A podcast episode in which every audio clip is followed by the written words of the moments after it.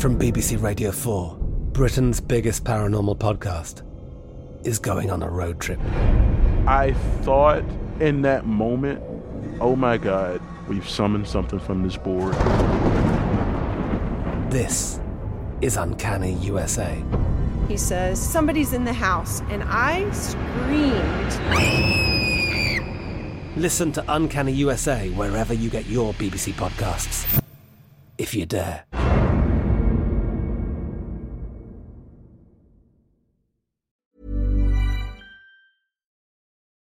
Hi, everybody. Welcome to Dan Snow's History. I'm very excited to say this is one of those rare things. It's an anniversary episode, but it's a 500th anniversary episode. On the 13th of August, 1521, after a defense of their capital that involved a last stand on the steps of their religious buildings, the Aztec defenders of Tenochtitlan, now Mexico City, surrendered to Cortez, his Spanish troops, and their Mesoamerican, their Mexican allies. What followed was the Aztec emperor was captured and their capital city was sacked.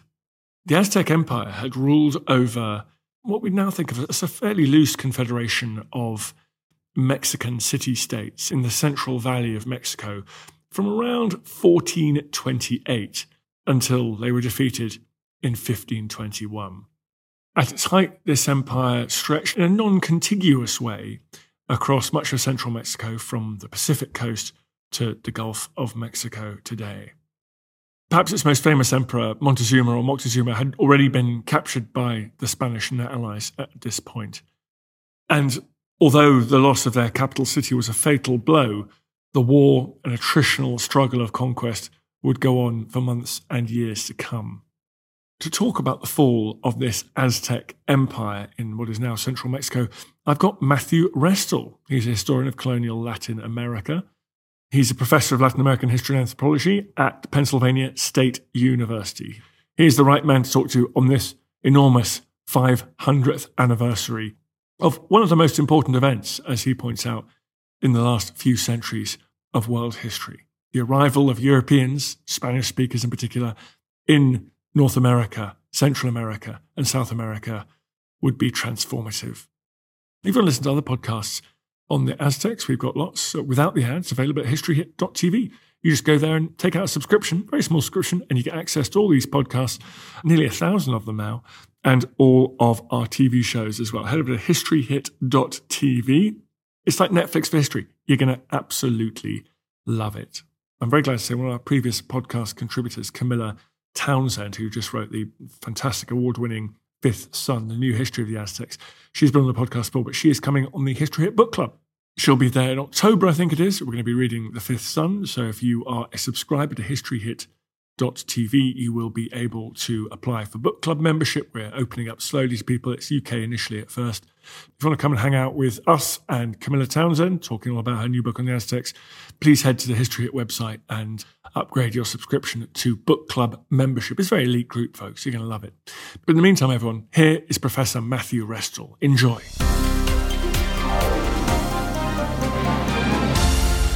Matthew, thank you very much for coming on the podcast on this momentous anniversary. It's a pleasure to be on it. Thank you for having me. 501 years ago, what was the understanding in the early 16th century about what might lie beyond the Caribbean islands in the south part of, of North America into Central America? Well, there were a few people who still clung to the idea that the next thing you'd get to, the next place you'd get to would be Asia, would be Japan and China and the Spice Islands and all the wealth there. And there was still hope that that was going to be what the mainland would turn out to be. And failing that, hopefully some slightly more settled and wealthy version of what Spaniards had found in the Caribbean islands. Was there much in the way of intelligence? Was there scouting that we're aware of, or was this Spanish expedition heading off into unknown territory? Not completely unknown because for a full generation, Spaniards had been not only trying to establish settlements in the Caribbean, but they had been engaging in slave raiding expeditions throughout the circum-Caribbean. So not only on the islands, but also along the coasts of the Caribbean. And you might say slave raiding expeditions. That's what this whole enterprise was all about. Well, it wasn't supposed to be. It was supposed to be about settlement. But the indigenous peoples that Spaniards found in the Caribbean, their societies were not very conducive to the kind of exploitation that Spanish colonialism involved. And so the shortcut to funding an expedition, if you like, the way to kind of make money in the short term was simply to go to another coast or another island and round up as many people as you could and then put them into the slave market, the international slave market between the Caribbean and Europe. So what is happening is Spaniards are sailing along the coasts of the mainland. And in a few cases, for example, the coast of Yucatan in southern Mexico, they see huge stone buildings. They see evidence of cities, of cities of the kind that they have not seen in the Caribbean. That generates an enormous amount of excitement. Because whether you believe that this is some part of Asia or close to Asia or somewhere completely new, the fact is that this is evidence of a settled civilization that could produce an enormous amount of wealth. And it's essentially what Europeans have been looking for ever since Columbus first sailed in 1492. Tell me about the expedition that sets off from Cuba and tell me about its leader. And also, is this an example of orders arriving from the metropolitan center of the Spanish Empire?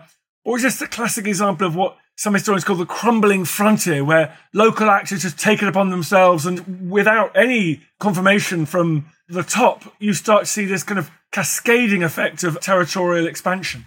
Yes, exactly. It's more the latter of what you said. Not so much a crumbling frontier, but a slowly, gradually emerging frontier, and it's being created not from the center. These are not armies and soldiers being sent by the King of Spain from the center. They are individual actors engaging in entrepreneurial activity. So these are companies and they use the Spanish word compañía, which translates very well to the way we think of the modern word company. They are forming companies of investors. And those who have the rank of captain are providing ships and weapons and personnel. And those at the very bottom are investing simply their lives to come along and fight. And the end goal is to settle. So the fighting is just a means to an end. It's important to understand that they're not soldiers in an army sent from Spain, that their goal is to find opportunity and to find indigenous peoples, not to kill. That in the short term may be what they think they need to do, but in the medium and long term, find indigenous peoples who can provide them with wealth, who can work for them and among whom they can settle. What that means is that the empire doesn't really yet exist. So they're not being sent by the empire. On the contrary, what the conquistadors are doing is creating the empire, and it's being created from the outside rather than from the center. And so, talk to me about this man, Hernan Cortez, who does quite a bit of creating. Yeah, so I have a bit of a bug about Cortez because he's a massive figure in history. His legend is enormous. And I think we cannot understand him or the events in which he was involved without deflating him or just working our way around him, navigating our way around him completely. Because to me, he's the gorilla in the room that just takes up way too much space and oxygen for us to see events really clearly. He happened to be in the right place at the right time in 1519 when the expedition that he had set sail from Cuba. But if we look at his life as a whole, we can see this guy isn't a great general. He's an amazing politician. But what he is able to do is make alliances with the right people and to be duplicitous at just the right moments and to rewrite the script when he needs to in order so that he himself can survive. And you have to remember, Dan, that most of the Spaniards who sail to Mexico to settle there to attack the Aztec Empire, most of them die in the course of that war, two and a half years. Not very many survive. Very few live long enough to die more or less of old age back in Spain. In fact, some historians have said Cortez was literally the only one. That's a guy who knows how to survive. And because he's not a hothead like his fellow captain, Pedro de Alvarado, because he's more concerned ultimately with saving his own skin, he actually emerges as a perfect kind of leader. Because people like Alvarado think, ah, it's okay. Cortez can be the guy who's nominally head of everything.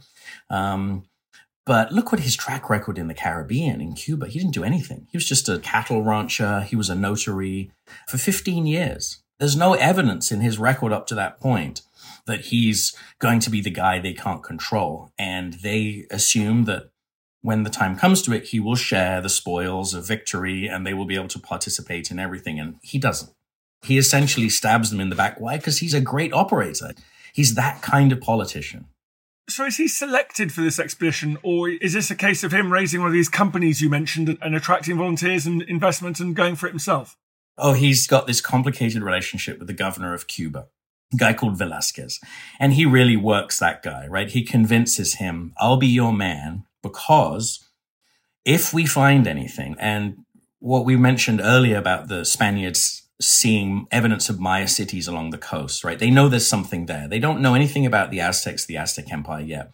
Um, what Cortez says to Velasquez, if we find something, don't worry. I will respect that you are ultimately the man who holds the license.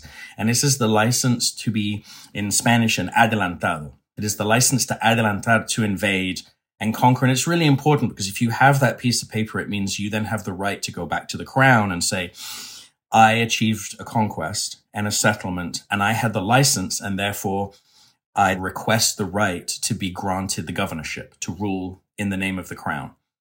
And the crown takes that license very seriously. So Velasquez has the license and Cortes says, don't worry, I'll be working for you. And then before the expedition sails, Velasquez realizes he's made a mistake. There's different stories about people whispering in his ear or him just, you know, waking up in the middle of the night going, Oh my God, Cortez, that guy, you can't trust him for a minute. What have I done? And he tries to stop the expedition sailing. Our memory of this has been written by Spaniards, mostly who were creating the legend of Cortez. So there's a great cinematic moment, which is almost certainly apocryphal, of Velasquez, you know, standing on the dock, waving his sword, come back, come back, and Cortez saying, bye, see ya. So whether we want to accept that as being true or not, that is sort of the essence of what happened. And sure enough, Cortez turns out to be completely duplicitous. Almost immediately, he begins campaigning and machinating in order to get the Adelantado license for himself and cut Velasquez out of the picture. So Cortez arrives initially, as you've mentioned before, in the Yucatan, which we associate with the Maya. What is there when he gets there, and when does he decide to keep going north up that coast and set his attentions on central Mexico? So always with this, there's two stories. In any incident or any aspect of this history that we talk about, Dan, there's always two stories. There's the one that was established by the Spaniards, and is the one we mostly accept and know. And then there's the other one, which historians are still uncovering and which we are constantly kind of arguing about, which is messier and more complicated. And I think actually more interesting, but also does not always grant Spaniards the credit for knowing what they're doing. So I think the closer to the real story there is they simply don't know where they're going. All they know is that the two previous expeditions who'd sailed along that coast had gone from what is now the Maya Riviera, Cozumel, right? Near where Cancun eventually would be, and around the coast, around into the Gulf of Mexico, and up towards what is now the United States, but towards what becomes Veracruz. And those previous expeditions had seen more and more evidence as they sailed of cities, civilized societies. One of them, in fact, had been attacked by a huge Maya army on a beach. I would argue the Spaniards were severely defeated. The leader of the expedition was wounded and dies of his wounds. That Spanish expedition then retreats back to Cuba immediately. So there's evidence not only of civilization, cities, these are organized armies that can give a Spanish force a really a hard time. So they go in that direction. And they're encouraged to do so by the Mayas that they have encountered.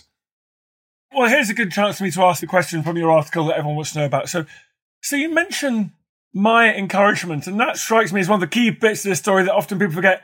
It is a story of collaboration as well as conquest, isn't it? And the Mayas aren't the first people in that part of the world who Cortez will form arguably decisive relationships with.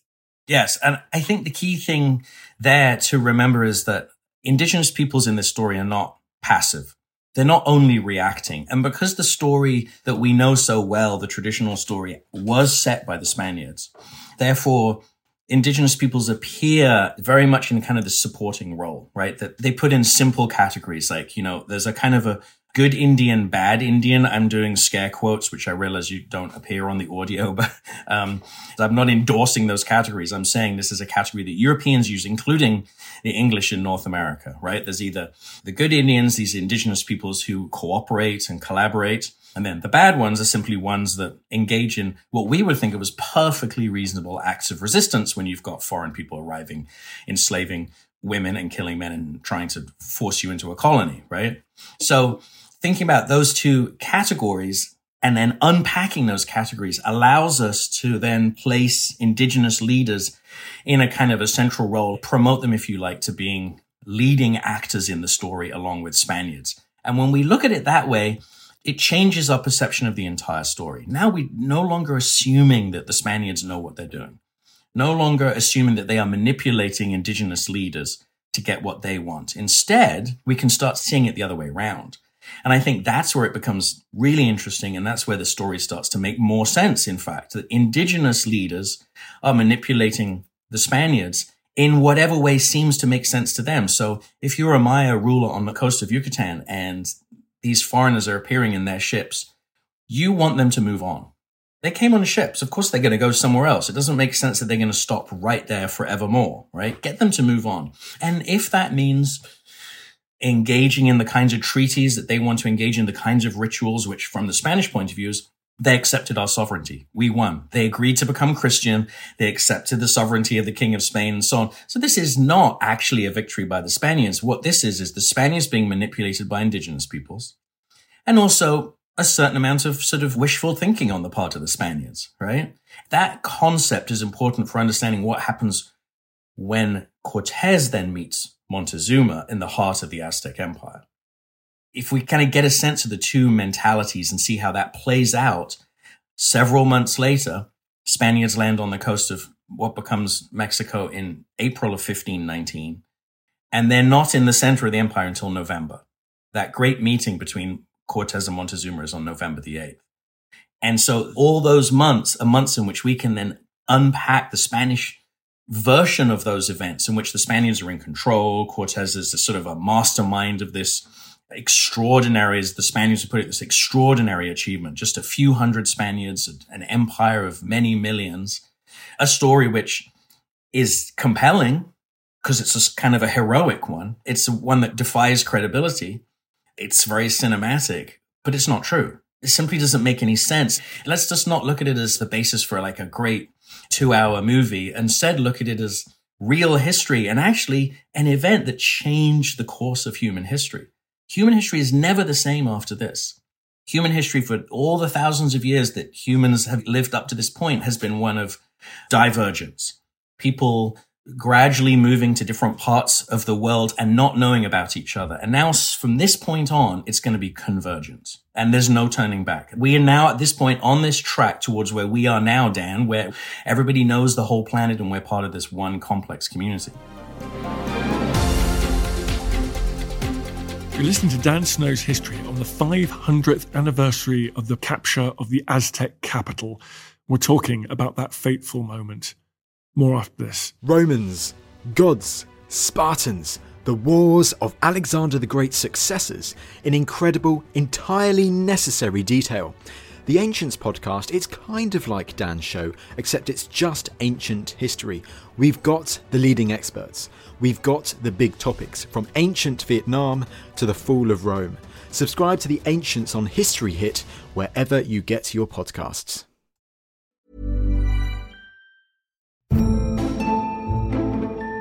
American politics are all struggle and strategy, passion and persuasion, and so much scandal. And they always have been. I'm Don Wildman, and on American History Hit, we're delving into Alexander Hamilton, whose bio was big enough for Broadway.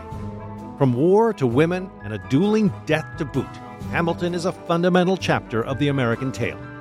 Join me and a cast of worldly experts to meet the real Alexander Hamilton on American History Hit wherever you get your podcasts. Imagine the softest sheets you've ever felt. Now imagine them getting even softer over time. That's what you'll feel with Boll and Branch's organic cotton sheets. In a recent customer survey, 96% replied that Boll and Branch sheets get softer with every wash. Start getting your best night's sleep in these sheets that get softer and softer for years to come. Try their sheets with a 30-night guarantee. Plus, get 15% off your first order at bollandbranch.com. Code BUTTERY. Exclusions apply. See site for details.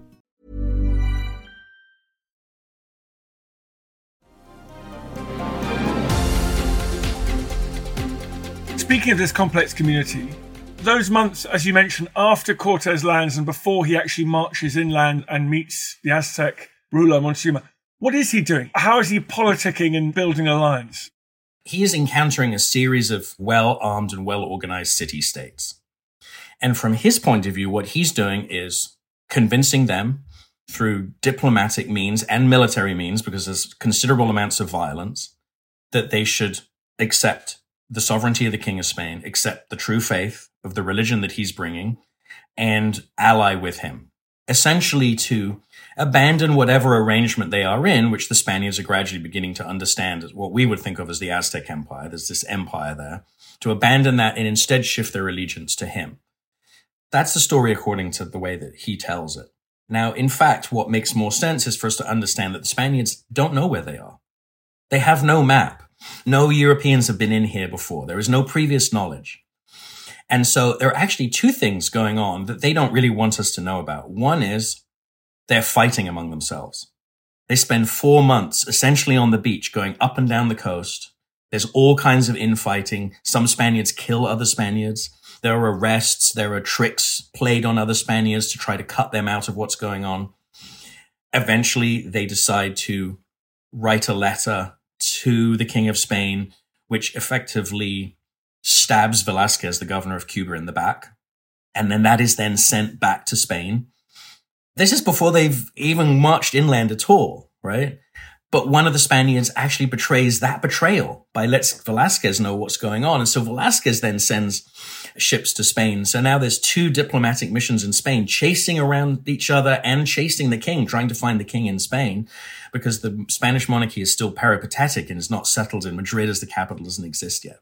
So the, all that drama is going on in order for the Spaniards to be given the right to rule something that they haven't even seen yet. They, they don't even know what it is. It's all this kind of wishful thinking in their head. I mean, they're right. There's something even more amazing than they could possibly imagine waiting for them. So all that is going on. While there's conflict and battle, the peoples who live on the coast mostly are Totonacs. So they're a different ethnic group than most of the people within the Aztec Empire. And they are subject to the Aztec Empire. They pay tribute to the Aztec. But the Aztecs are right there because the Totonacs are a subject state. So there are Aztec emissaries and warriors and so on in among the Spaniards from the very moment when the Spaniards arrive. So the first thing that's going on, the Spaniards are fighting among themselves. The second thing that's going on is that the Spaniards are unaware of how much they are being manipulated by not just local indigenous leaders, but by the Aztecs themselves. And so there's information now going back to Montezuma constantly. Montezuma is learning a great deal more about the Spaniards than the Spaniards are about Montezuma and the Aztecs. And as a result of that manipulation, the Spaniards are drawn right into the middle of the small kingdom, if you like, controlled by the main enemies of the Aztecs in the area, who are the Tlaxcalans. And the Spaniards see that as simply part of their brilliant strategy of finding the enemies of the Aztecs and convincing them to ally with the Spaniards. But it's the other way around. The Aztecs manipulate them so they are confronted by the Tlaxcalans there's a series of brutal battles and Spaniards lose a lot of men. Mostly what's happening is the Spanish are getting wounded and then they're suffering infections from their wounds. And right at the point at which the Tlaxcalans, at a cost of many of their men, could wipe out the Spaniards, they essentially sue for peace and say, okay, guys, come into the city. And the Spaniards are there for weeks while the Tlaxcalans are feeding them, tending to their wounds, the whole thing, right? A moment which and you can predict exactly where this goes, even if you haven't read the different versions. The Spaniards are going to say, this is us brilliantly convincing them to be our allies. And later on, that mythology grows and grows to the Tlaxcalans accepting Christianity, even to the battles just being wiped out of history and versions in which the Tlaxcalans just simply welcome the Spaniards as bringing the true faith and freeing them from the tyranny of the Aztecs and so on. In reality, the Tlaxcalans are saying, hey, these guys put up a hell of a fight for us to wipe them out would have cost us an enormous number of men because it's not all about guns, germs, and steel. I would say that the guns part really should be eliminated from that formula, but steel weapons really make a big difference. They do make a big difference. So Tlaxcalans say, if we make these guys our allies, we can do some things here. We can really firm up our borders. We can maybe expand our control over this valley so that we don't have to worry so much about the enmity of the Aztecs who are across the mountain range in the other valley. And so that alliance that is created is absolutely crucial. But from the get go, I think we need to flip it round and see it the opposite way from the way in which the Spaniards have tried for 500 years to make us see it and mostly succeeded. That's fascinating. Um, that little throwaway comment there, we should take the guns, are the guns, germs and steel. That really is interesting. So the primitive early 16th century firearms were not the decisive edge that would deliver this land into Spanish control. No, not at all. Rifles are centuries away from being invented. Pistols don't exist yet. These are very clunky weapons. They're really huge cannons that Europeans are beginning to deploy against each other. They're not part of this war yet, right? So the cannons that they do have are small and they can be effective under certain circumstances, but they're not very practical and they're very difficult to move around. And the guns that Spaniards have are arquebuses, which take two or three minutes to load one bullet in. And in a combat situation, they're really useless, even if your powder's not wet. And this is a hot, wet part of the world where your powder gets wet very easily. So no, those guns are most useful if you grab the barrel and use it as a club. Guns really don't play a role. Steel weapons do play a role. And to some extent, the defensive armor that Spaniards have, but full armor is not that readily available. It's not very practical in very hot climates. And the Spaniards soon learn to adopt the kind of protective clothing that the Aztecs themselves have against their own weapons. So I would take guns out of it, steel keep in it. Germs is important. But really, if we're just talking about germs and steel, we're missing so much of the human element and the complexity of that and trying to understand how it is that the Spaniards end up settling in an area when, if I'm right, it is not because they achieve some superhuman conquest of a powerful civilized empire against a weak, superstitious barbarian one, right? That's what the Spaniards would have us believe. I think that's totally wrong. And we have to flip that around. And then, of course, that opens up all these other great questions, which people say to me, well, if the Spaniards didn't achieve this incredible conquest, why are we talking in Spanish? And I'm imagining these conversations with uh, faculty in Mexico, why are we talking in Spanish and not in Nahuatl, in Montezuma's language? So this is less the miracle conquest and more a kind of prosaic conquest, much in the manner of other conquests that we see around the world, a conquest of logistics and diplomacy and numbers on either side, and less of this kind of magic dust that we've come to think of as Cortes possessing. Yeah, absolutely. I think of it in the context of European conquest, European imperialism and colonialism by not just the Spaniards, but Portuguese, the Dutch, the French, the British. We want to see it in that kind of context. And therefore, that also helps us to understand how that magic dust doesn't exist. And therefore, those conquests are not absolute and immediate and permanent. They initiate a gradual, messy, violent process of attempted colonization that goes on for hundreds of years. Right. So we've got the Tlaxcalans and Cortes have come to some sort of agreement. Is this when they advance towards the sort of Aztec heartland? Yes. So then they advance in towards the Aztec heartland where they are then diplomatically received by Montezuma, by an emperor who actually has been observing them all along and gradually drawing them in because he's absolutely fascinated by them. He wants to know as much about them as he can. He has an incredible collection of libraries and zoos. If you want, he's kind of a master museum director slash zookeeper slash provost of a university or something. Maybe that's going a little bit far, but he has a great thirst for knowledge and he wants to know as much about them as he can. And so he draws them into the heart of his empire. And is he right to do so? Well, they're not complete savages. They don't immediately turn around and attack him and start trying to take over his empire with violence. They do after six months. But for six months, they are there as his guests. Now, the story that you'll read in most of the history books is that Montezuma surrendered to Cortez and Cortez then begins to run the empire from the inside. It's a fantastic story. It's complete nonsense. They are at the mercy of the Aztecs and they are guests of the Aztecs. An arrangement that obviously is actually kind of amazing that it lasts six months. I think that kind of arrangement you would think would begin to break down before that. I'm always arguing against the importance of Cortez, but I think in this particular case, Cortez does take some credit for holding the violence at bay because he understands that in reality, they are guests of the emperor. And yes, that's not a sustainable situation. They've got to try and turn the situation around. But if they do it with violence, there's just a couple of hundred of them. And they're surrounded, they're in the center of an empire of millions and tens of thousands of warriors. And he knows that's a bad idea. So when does that violence break out? When he's not in the city. When he's left to go to the coast to confront another Spaniard who's been sent by the governor of Cuba, who knows he's been betrayed, sends a fleet of ships with 1,100 men to confront Cortez. And Cortez goes down to the coast. And according to the Cortez centric version, he brilliantly manages to convince the guy to change sides. But actually, the story I like better is a story of two brothers. One is with Cortez and one has come from Cuba. And the two brothers, there's supposed to be a face off between two armies, but the two brothers walk across the field and one brother says, what's going on? What's been happening here? And he's like, we are in this incredible city.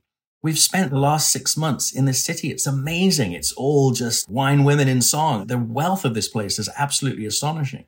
And so the brother who's comes like, okay, so let's just join up. Yes, that's it. And then those Spaniards come back. But meanwhile, who's in charge back in Tenochtitlan? Who's in charge of the Spaniards, not the empire, is hothead Pedro de Alvarado. And so violence breaks out. The Spaniards all come back into the city there's warfare going on. They are being attacked, killed. They know that eventually they're all going to be wiped out. And so they break out of the city in the rain in the middle of the night in an event called La Noche Triste, the tragic night or the sad night. And that's the name we know it by because that's the name the Spaniards called it because most of the Spaniards are killed in that escape. Now, very recently, as you probably know, the name of La Noche Triste has officially been changed in Mexico to La Noche Victoriosa, the victorious night. So there's something really interesting that is now happening 500 years later in Mexico with this quincentennial, with a politicization of it. I mean, what would you expect politicians to do with a historical event? Of course, that's sort of their job to politicize it, right? And they're doing it in a very kind of simple. You might argue it's simplistic and argue against it, but it's certainly kind of a simple attention grabbing way and just flipping that switch. So instead of it being the tragic night, it's the victorious night because the Aztecs kill most of the invaders, the invaders who they brought in as guests who then turned on them and started killing them. They've gotten rid of most of them and sent them packing out into the countryside and off the Spaniards go. I'm having slightly anachronistic but parallel thoughts about Boudica, the warrior queen, the rebel against Rome, being placed in a huge statue outside Parliament in a kind of Victorian, slightly similar perhaps impetus there. So then Cortes, when he comes back, does he accept a state of war? When he comes back, is, is it as an invader this time? It's absolutely as an invader. And I think here, the two stories that I've been trying to convince you of really develop in a more complex way but in a very kind of similar way. In other words, Cortez is trying to later convince everybody that he's now creating an absolutely masterful alliance of not only former enemies of the Aztecs, the Tlaxcalans, but more and more of the subjects of the Aztecs. And this is part of the way in which the Spaniards are laying the foundations for a very negative view of the Aztec Empire and Aztec civilization and culture, which persists to this day and I think is completely wrong. I think it's very important for us to, to try as much as possible to completely rethink the Aztecs and to take out of our view of the Aztecs all of these negative elements that the Spaniards implanted. And one of them is the idea that their rule was so tyrannical and bloodthirsty that all their subject city states were afraid of them and hated them and therefore welcomed the Spaniards and were so relieved that the Spaniards had come to free them. That's a great old imperial trope. I mean, Dan, you've seen that a million times. Oh, here come the European imperialists. And what do the indigenous subjects do? They welcome them. Oh, thank you for bringing us civilization or the true faith or whatever it is. But thank you for freeing us from our previous life of barbarity and tyranny, right? And so that is right there in the way in which the Spaniards are depicting the Aztecs. If we take that out, it raises the question, well, okay, so why does the war in the next year end up with, on August the 13th, 1521, Tenochtitlan being overrun? How does that siege happen? If it's not Cortez creating brilliant alliance, it's because the war up to that point has dramatically destabilized central Mexico. And the arrangement that existed is now completely up in the air. And every city state leader has to now rethink his relationship with his neighbors and his relationship with the central powers to see how he can survive as leader, but also how he can protect his own people. And if we go kind of city state by city state, we can see these individuals making these decisions and a number of times shifting sides during the course of the war. We don't have time to talk about all of them, but I think the key one to think about is Ixtlilxochitl, which I'm butchering his name. It's a hard no one name. Ixtlilxochitl. His father was the ruler of Texcoco or Texcoco, which was the number two city in the empire. It's across the lake from Tenochtitlan, same size as Tenochtitlan, very important. These two cities look at each other across the lake there. But Texcoco definitely was number two in this, what's sometimes called the Triple Alliance of the empire, the three main cities. His father was the ruler, the Tlatoani, we could call him king, dies a few years before the Spaniards arrive. There's a succession dispute between him and his brothers. He uses the arrival of the Spaniards and the war that has developed to strengthen his position, to gain total control over his kingdom at the expense of his brothers, and then to use the Spaniards as his allies to attack Tenochtitlan. What city becomes the base of the Spanish operation against Tenochtitlan? Texcoco. Is there a battle when the Spaniards get there against the Texcocans? No, not at all. They are welcomed in, which of course the Spaniards say, oh, well, you know, we're the best. We're in the habit of winning. It's our superior technology. They're afraid of us. There's all kinds of reasons they come up with, opposed to the real one, which is Ixtlilxochitl has gone out and met with Cortez and convinced him, come and use this as your base of operations. From my city, you can see Tenochtitlan. And from there, you can launch these small ships, these brigantines, which the Spaniards build in order to battle against the army of canoes, of warriors in canoes. So Ixtlilxochitl is manipulating the Spaniards to consolidate his own position and then shift the balance of power within the empire to make that city the center, not Tenochtitlan. In the short run, he's successful. He consolidates his position. He continues to rule after the end of the war.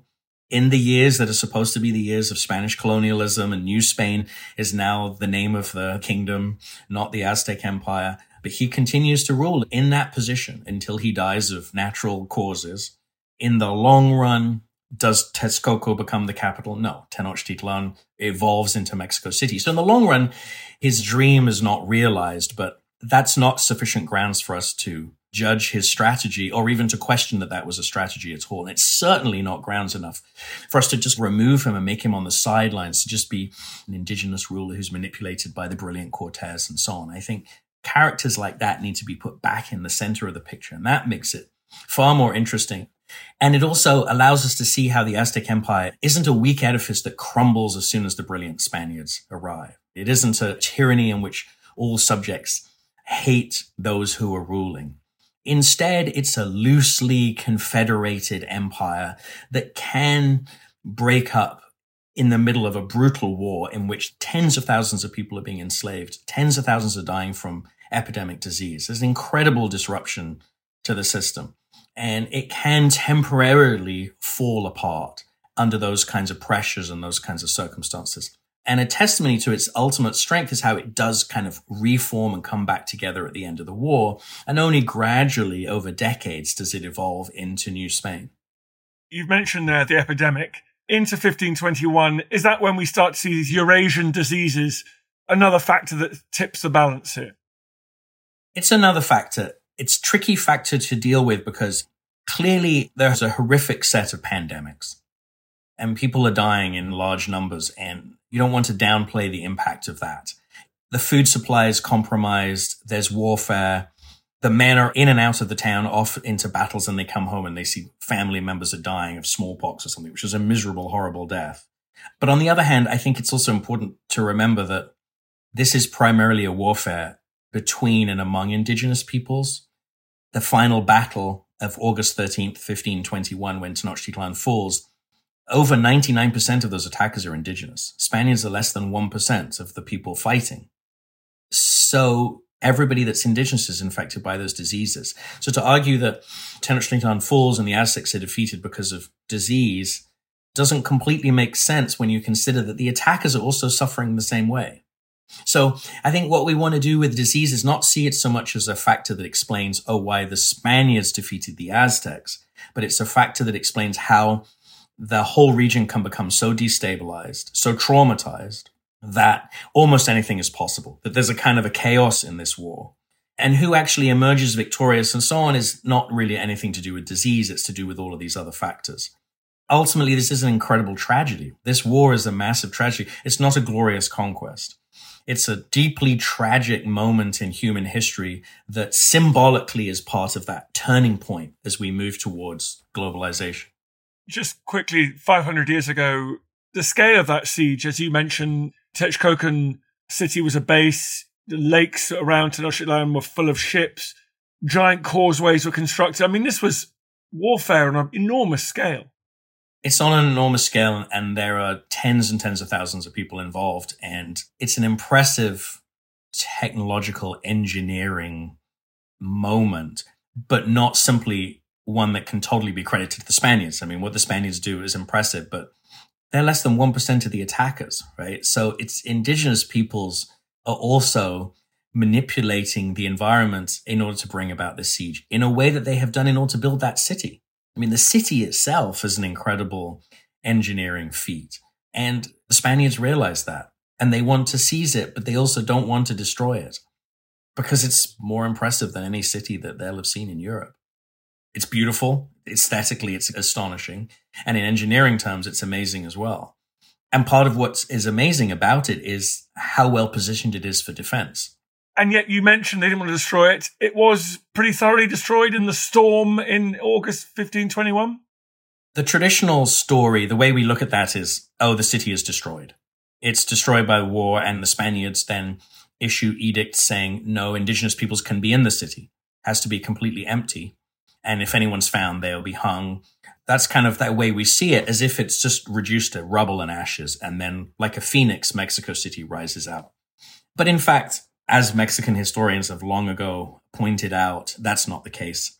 There are indigenous families that continue to live in amongst the rubble. And when the city is rebuilt, it looks very, very much like the city before it, except for what's going on right in the center where the old pyramids and temples and palaces are gradually converted into Spanish buildings. But that takes place over a number of years. And initially, the Spaniards are not living in the city. Their base is outside the city in order for this kind of building program to take place. But who's doing the building? It's indigenous people who've been enslaved in the war, essentially turned into slave laborers. And then gradually, there's a cooperation between community leaders in the city and Spaniards so that instead of just enslaving the population and setting them to work, the Spaniards can then go through those indigenous leaders in order to say, yes, we confirm you in your position of authority. You are still in a position of leadership in this community, in this neighborhood. The Spanish word that becomes used is the barrios, right? But in these neighborhoods, and you will have to provide some labor for us to clear the rubble from the parts that were destroyed and to build Spanish palaces but meanwhile, you can also rebuild your own houses and so on. So the phoenix rising from the ashes is a totally oversimplistic way of looking at how this city persists and survives in many more ways than it has changed. That indigenous people continue to live there. They are the vast majority. They continue to call it Tenochtitlan and they continue to rule themselves. They have their own town council. So essentially, there's a kind of a double rulership system. There's all the Spanish bureaucracy and there's the indigenous bureaucracy that exists to some extent in parallel and to some extent subordinate to the Spanish bureaucracy. You have painted a very much more nuanced and fascinating picture than the traditional myths. So thank you very much for that, Matthew. Thank you so much for coming on. Thank you so much. It was nice to meet you. I feel the hand of history upon our shoulders. All this tradition of ours, our school history, our songs, this part of the history of our country, all were gone and finished. Thanks, folks, for listening to this episode of Dan Snow's History. As I say all the time, I love doing these podcasts. They are the best thing I do professionally. I feel very lucky to have you listening to them. If you fancied giving them a rating and review, obviously the best rating and review possible would be ideal. It makes a big difference to us. I know it's a pain, but we'd really, really be grateful. And if you want to listen to the other podcasts in our ever increasing stable, don't forget we've got Suzannah Lipscomb with Not Just the Tudors, that's flying high in the charts. We've got our medieval podcast, Gone Medieval, with the brilliant Matt Lewis and Kat Jarman.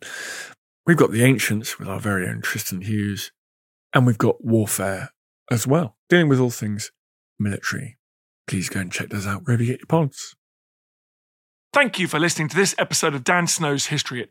Please follow this show wherever you get your podcasts. It really helps us, and you'll be doing us a big favour. Don't forget, you can also listen to all of these podcasts ad free and watch hundreds of TV documentaries when you subscribe at historyhit.com slash subscribe. As a special gift, you can also get your first three months for just £1 a month when you use code Dan Snow at checkout.